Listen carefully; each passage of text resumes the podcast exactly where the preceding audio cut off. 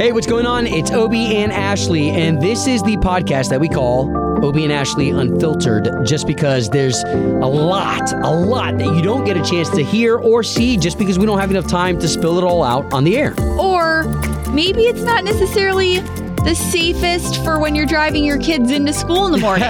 Just going to put that out there. It's real talk, honesty, and we're never going to, like, you know, sugarcoat anything for you. Yeah, no rules, no F C C regulations. This is Obi and Ashley Unfiltered.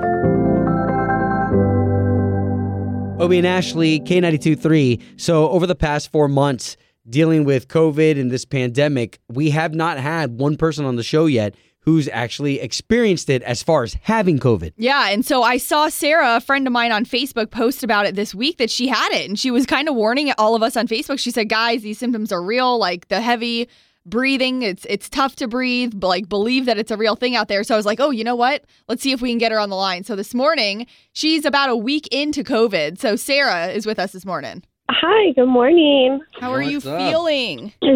Uh, good so far. It it comes in waves, but good so far. So I really wanted to get you on. Um, so just give a little background, like how old you are and when it all started.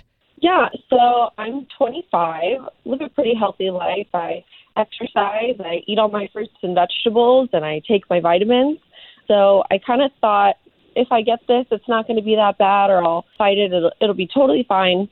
Um, I started with a dry cough last week, so I thought it was maybe allergies or a little tickle in my throat because I had been drinking the past weekend, and I thought, oh, it's fine, thought nothing of it.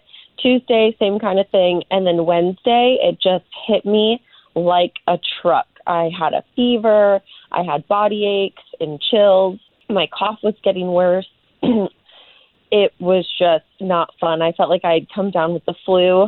I had eaten some soup, taken a double dose of all my vitamins and juice, thinking it's a twenty-four hour bug. I'll kick it. It's, it's not COVID. It can't be. There's no way. I'm right. healthy. It's fine. I so, it was what point? A little bug. What point did you go get tested? Because what and what day are you on now?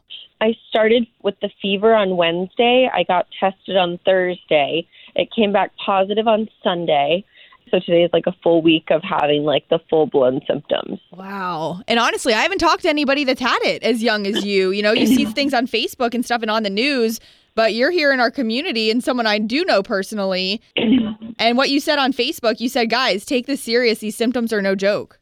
Yeah. So at first I wasn't really taking it super seriously. I'm like, oh, it's just something that's affecting the older community or people with really low immune systems.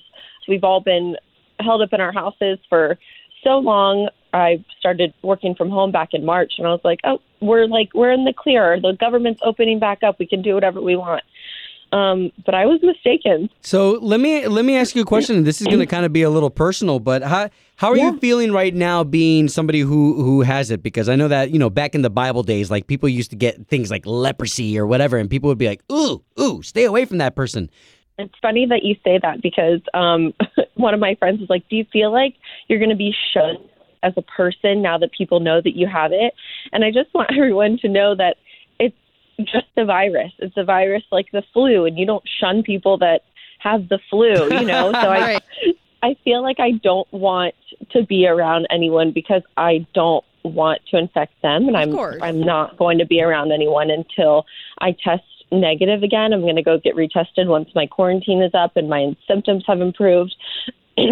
so um, wait, so wait, are you are, are you like drinking orange juice? Are, are you hitting vitamin C hard? Like, how does one try to recover from this?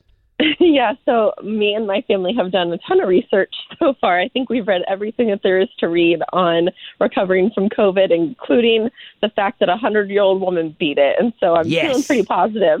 what, what is, I'm just curious too, like as a healthy twenty-five-year-old girl, what has the, been the worst symptom? Uh, well, I struggle with anxiety. So having to battle of, am I having shortness of breath or am I having a panic attack from thinking I'm having shortness of breath, I wow. think has been yeah. the worst symptom so far.